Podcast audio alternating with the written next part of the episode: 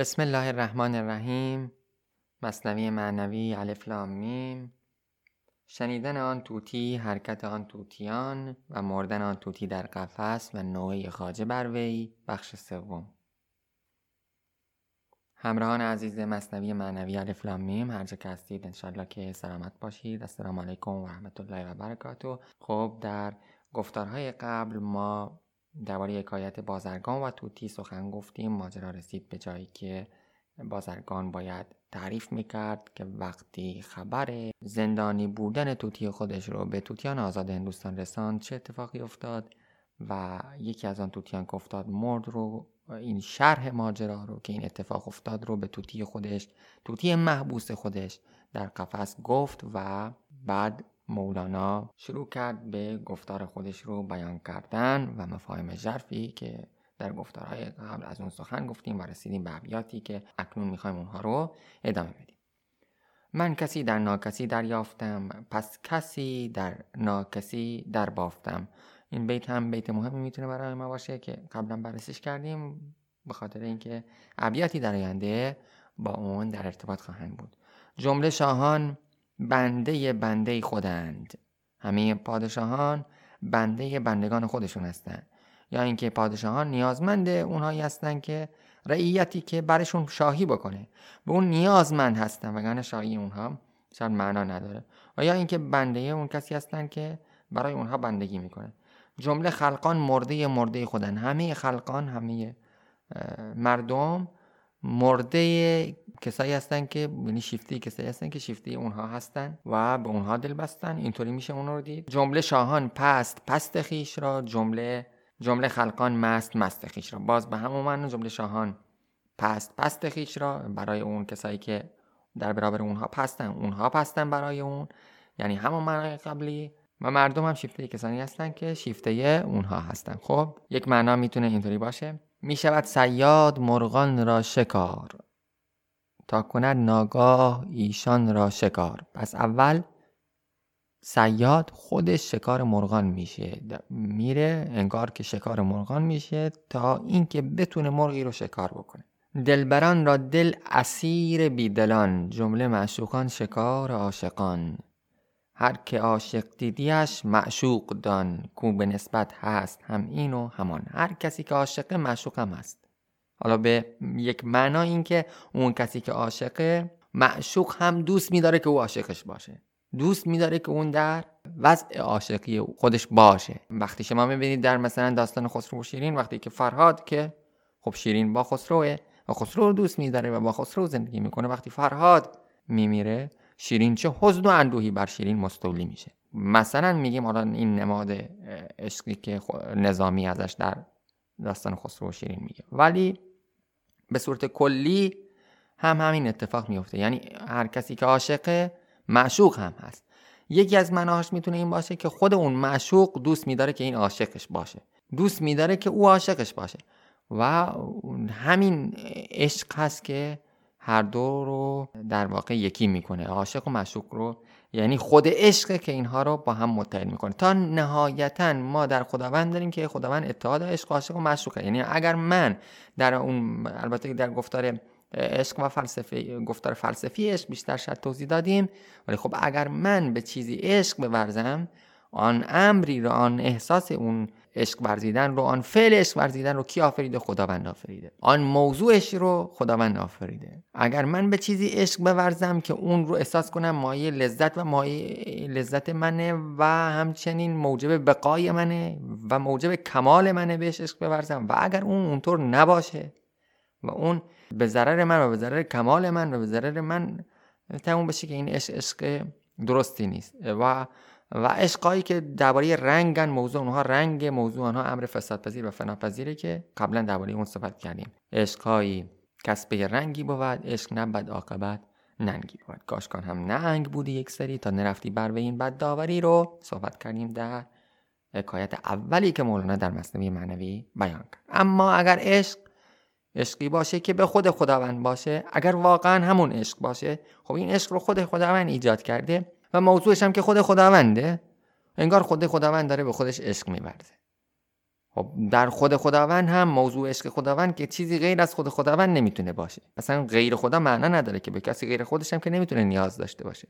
پس خداوند اتحاد عشق عاشق و معشوق از طرف دیگه یعنی ما می‌تونیم بگیم که عشق عاشقی گرزین سر و گرزان سر است عاقبت ما را بدان سر رهبر است هم در ذهن اون باشه که نهایتا خود عشق یعنی خود مفهوم عشق یک امر یک اتحادی درش است اتحاد عاشق و معشوق.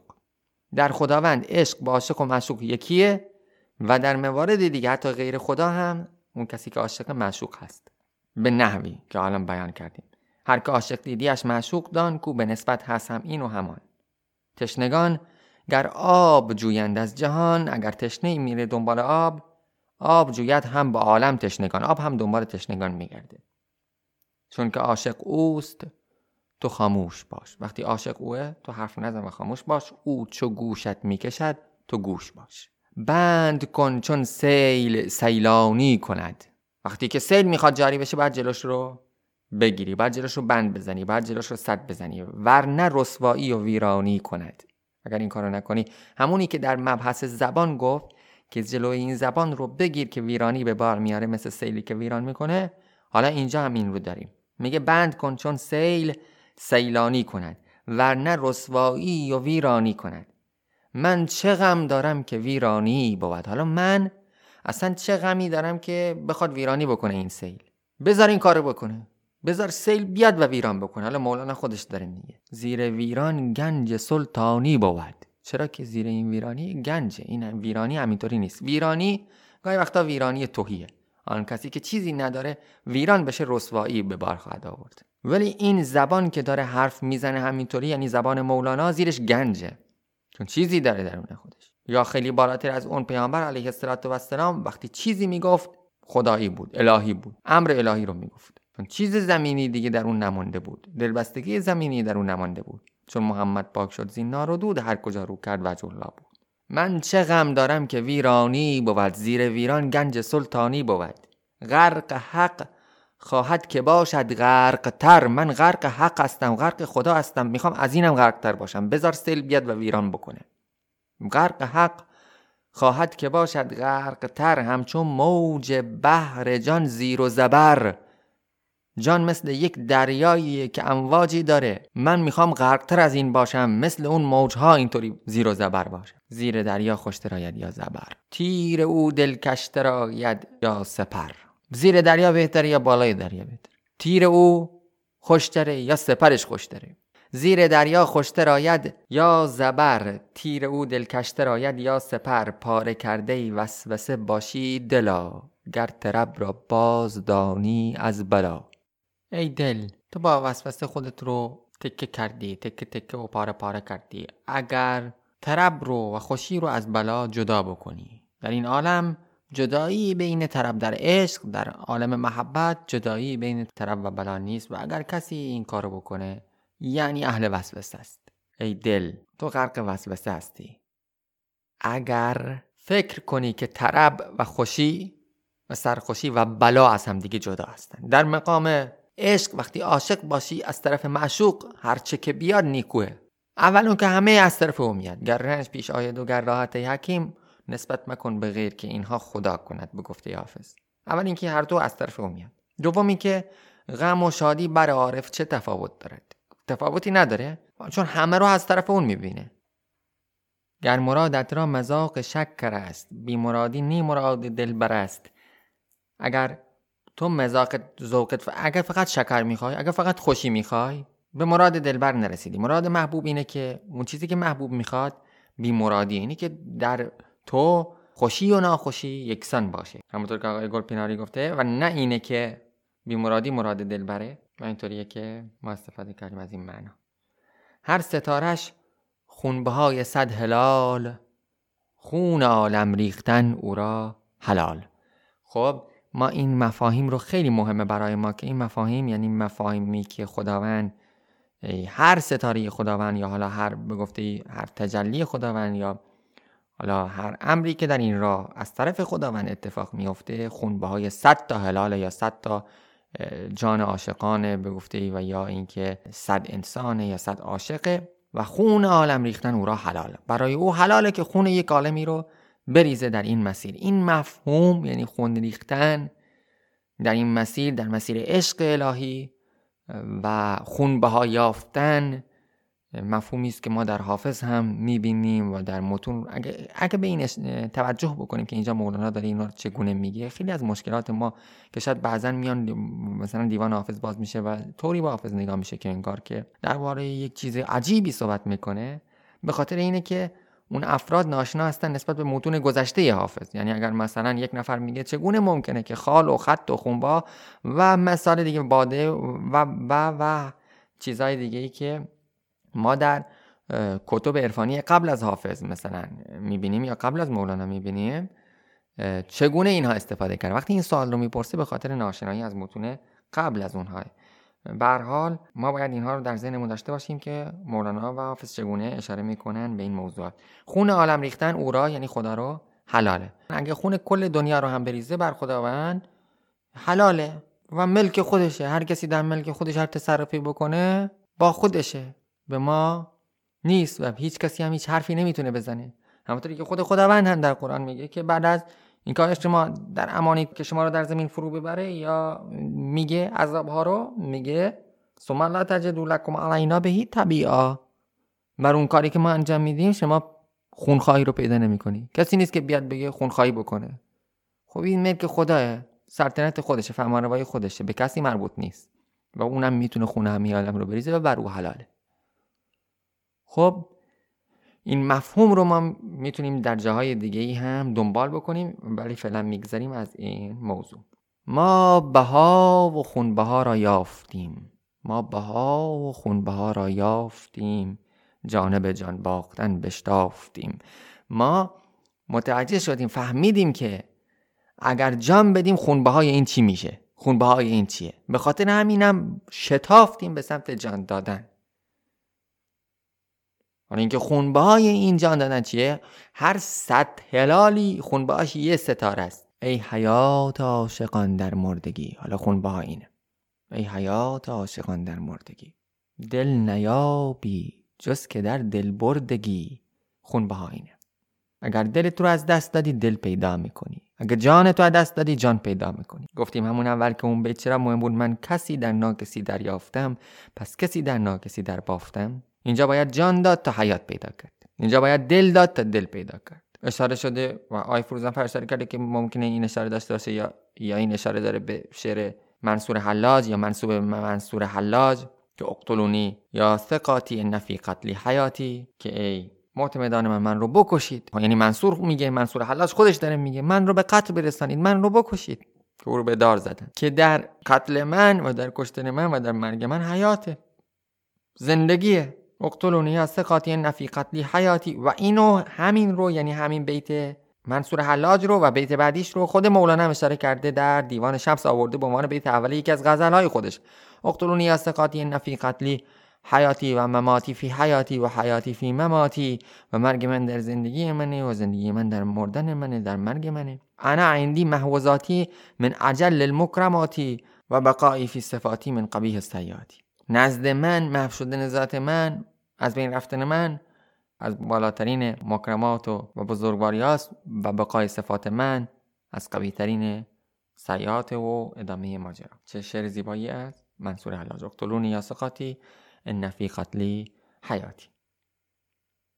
ای حیات عاشقان در مردگی دل نیابی جز که در دل بردگی. اون شعر منصور رو که گفتیم مولانا خودش هم ازش استفاده می‌کنه. و در کتاب لغت موران سهروردی شیخ اشراق که اون هم مثل خود منصور حلاج کشتن اون رو هم در این راه.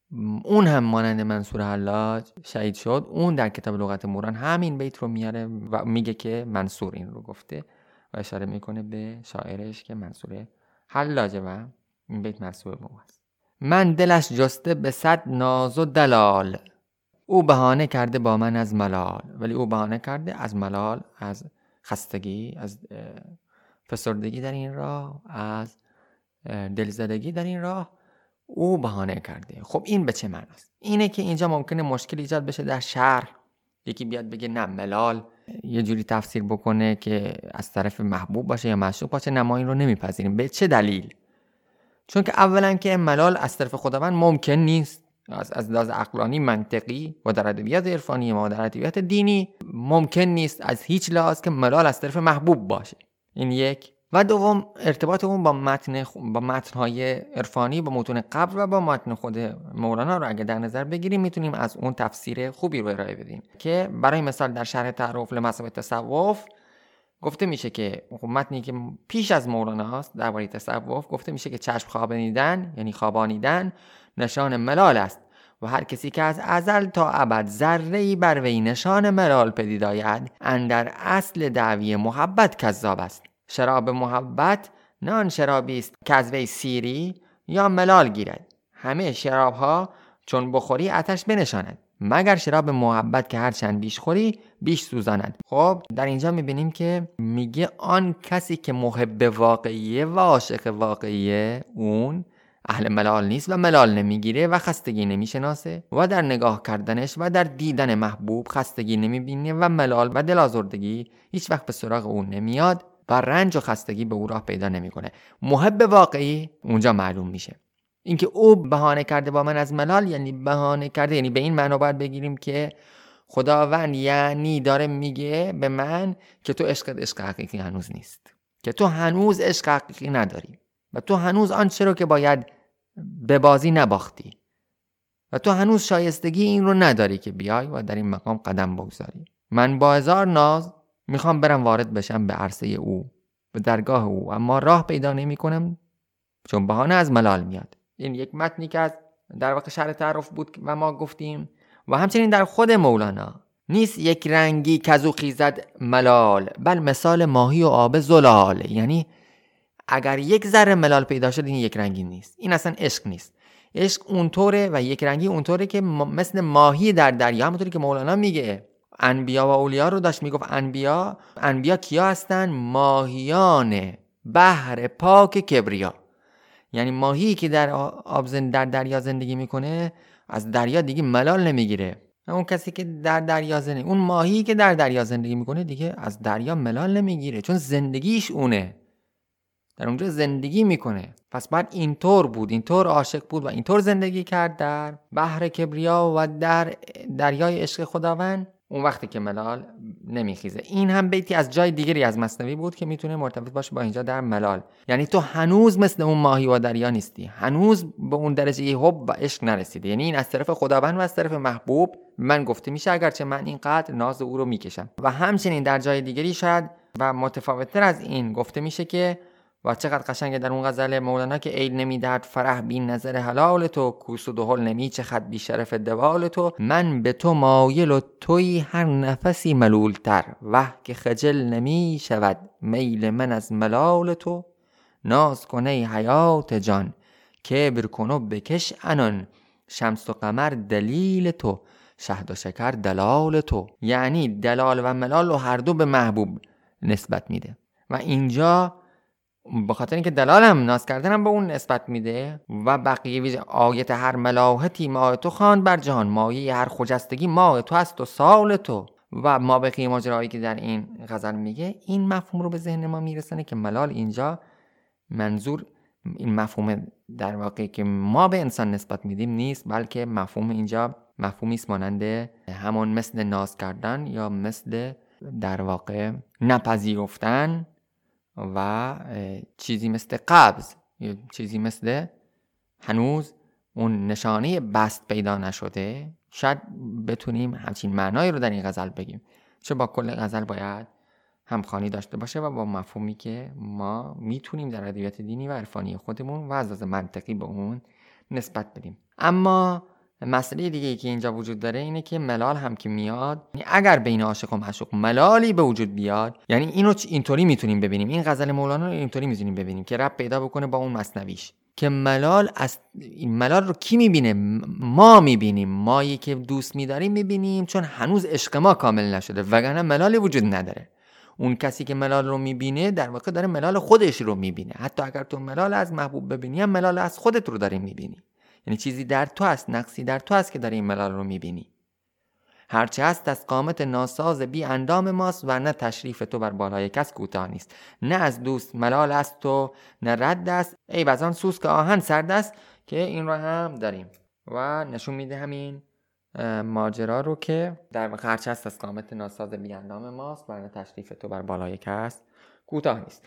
پس این هم از ماجرای ملال که ممکنه در شهر شما به صورت متفاوتی ببینید اما به نظر نمی‌رسه که به نظر نمی‌رسه که نه به صورت اطمینانی میشه گفت که. اصلا ما ملالی رو نمی‌تونیم نسبت بدیم صد درصد که حالا چه از از عقلی منطقی دینی عرفانی از هیچ روشی که نمیشه نسبت داد به محبوب بلکه ملال از طرف ماست و اگر هم ما ببینیم از آن طرف در واقع نقص ماست. این موضوعی که باید اینجا حل بشه در این بیت. و گفتم آخر غرق توست این عقل و جان. گفت رو رو بر من این افسون مخوان. این بیت هم تایید می‌کنه این شرح ما رو از ماجرا. یعنی این بیت هم داره همین رو میگه که توضیح دادیم. یعنی او محبوب به من میگه من به محبوب میگم چی؟ میگم که عقل و جان من غرق توه. ولی محبوب به من چی میگه؟ رو رو بر من این افسون مخوان. یعنی تو داری افسون میگی تو داری دروغ میگی و اینطور نیست. یعنی هنوز به اون محله نرسیدی اون دلال و اون ناس کشیدن یعنی همین حرفا. من گفتم که عقل و جان من همه مرده تو هستن و برای تو هستن و در تو فانی هستن ولی او باور نمی‌کرد و می‌گفت که تو دروغ میگی. خب این یعنی اینکه هنوز به اون مرحله نرسیدی که ملال از تو برنخیزه. و اگر ملالی هم می‌بینی این از نقص خودت هست. غیر از این نمی‌تونه معنا بشه و از طرف دیگه یعنی آن چیزی که در ذهن ماست اینه که این ابیات بعد از این بیتی که ما معنی کردیم از ملال هم باش کاملا هماهنگ هستن با این شرحی که داریم میدیم پس راه حل رو این می‌دونیم و راه منطقی است. من ندانم آنچه اندیشیده ای ای دو دیده دوست را چون دیده ای؟ چطور دیدی دوست رو؟ ای گرانجان خار دیدستی مرا. زان که بس ارزان خریدستی مرا هر که او ارزان خرد ارزان دهد. گوهری طفلی به قرصی نان دهد. تو منو ارزان خریدی یعنی هنوز آن چیزی که باید فدا کنی رو فدا نکردی. هنوز آن چیزهایی که باید در این راه بدی و ندادی. و یک طفلی و کودکی گوهری سنگ قیمتی رو با یه قرص نان عوض می‌کنه. تو نمی‌دونی هنوز ارزش محبوب رو درک نکردی و اینطور میگه و جواب میده. و اینطور سخن میگه مولانا در اینجا. غرق عشقی هم که غرق هستن در این عشقهای اولین و آخرین. همه عشقها در این عشق غرق من غرق اون عشقم. در مراتب عشق رو داره میگه. مجملش گفتم نکردم زان بیان. من خلاصه کلام رو تازه گفتم.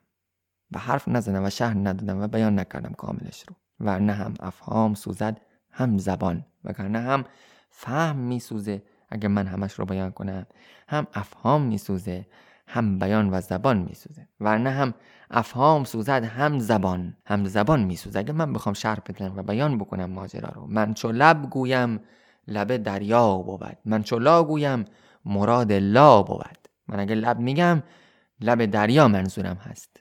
من اگه لا میگم مرادم الاه اشاره داره به لا اله الا الله می‌تونه اشاره داشته باشه به اون همونطور که گفته شده یعنی لا نفی که من میگم منظورم یک اثباته. من کسی در ناکسی دریافتم. که گفته بود در اونجا. و گفته بود که ما بها و خون بها را یافتیم. جان به جان باختن بشتافتیم. ای حیات عاشقان در مردگی دل نیابی جز که در دل مردگی. اقتلون یا سقاط یا نفی قتلی حیاتی. با این لا با این نفی یک اثباتی رخ میده. و تو که نباشی او عیان میشه که با وجود تو نه کس نشنود زمن که منم. و لا وقتی من میگم وقتی میگم لا منظورم یه الایه یه اثباتیه. وقتی نف می‌کنم. لا اله خدایی نیست. الا الله جز الله. اثباتیه بدش همینطوری من وقتی میگم لا مرادم یک اثباتی است که الاست من وقتی لب میگم مرادم لب دریاست. یعنی من خلاصه وار سخن گفتم. چیزی گفتم. حالا اهل دل میدانه که من چه میگم. و چه زیبا میگه. حالا و همچنین ببینید که این القضات در تمهیدات چه میگه که دریغا چه دانی که دایره الله چه خطر دارد. عالمی را در دایره الله بداشته است صد هزار جان را بیجان کرده است و بیجان شدند. در این راه جان آن باشد که به الله رسد.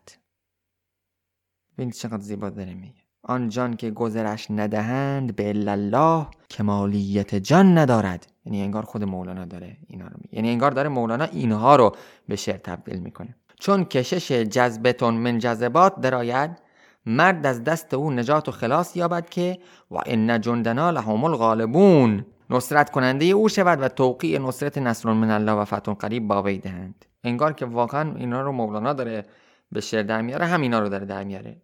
در این راه جان آن باشد که به الله رسد. آن جان که گذرش ندهند به الله کمالیت جان ندارد. من ز شیرینی نشینم رو ترش. من ز بسیاری گفتارم خموش من اگر رو ترش نشستم به خاطر شیرینیه من اگر خاموش نشستم به خاطر اینه که خیلی سخن دارم. من اگه حرفی نمی‌زنم به خاطر اینکه خیلی حرف دارم. تا که شیرینی ما از دو جهان در هجاب رو ترش باشد نهان. تا این شیرینی زیر هجاب رو ترش کردن ما نهان باشه. تا که در هر گوش ناید این سخن. تا اینکه همه نفهمن همه این حرف رو نشنون. یک همی گویم ز صد سره لدن. من یکی رو میگم از این همه رازی که از نزد اوست. مثل علم من لدن که علمی است نزد خداوند. سر لدن هم منظور رازی است در نزد خدا. رازی است که بین او و خداست. رازی که از آن خداست. اسراری که پیش خداست. من یکیشو فقط میگم. به خاطر اینکه همه اون رو نشنون. همون حرفی که پیش از این هم زدیم. یک کسی مثل سهروردی میاد و رسالات عرفانی خودش رو مثلا در زبانی ادبی می نویسه یا کسای دیگه ممکنه این کارو بکنن به خاطر اینکه همه متوجه اون نشن. اینا اسراره. و حتی همین همین مصنوی معنوی که نوشته شده با همین وضع ممکنه خیلی رو گمراه کنه. قرآن که خود قرآن داره میگه ممکنه خیلی رو گمراه. قرآن که هدایته اصل هدایته. ممکنه خیلی گمراه بشن باشه. چه برسه به اینکه یه کسی بیاد و اسراری رو که دریافته سعی بکنه به زبان بیاره که موجب گمراهی عوام ممکنه بشه. این سه بخش و سه گفتاری که ما گفتیم در این اواخر خیلی بسیار غنی بودن و درباره مفاهیم ژرفی صحبت کردیم. انشالله که سودمن واقع شده باشه. والسلام عليكم ورحمة الله وبركاته.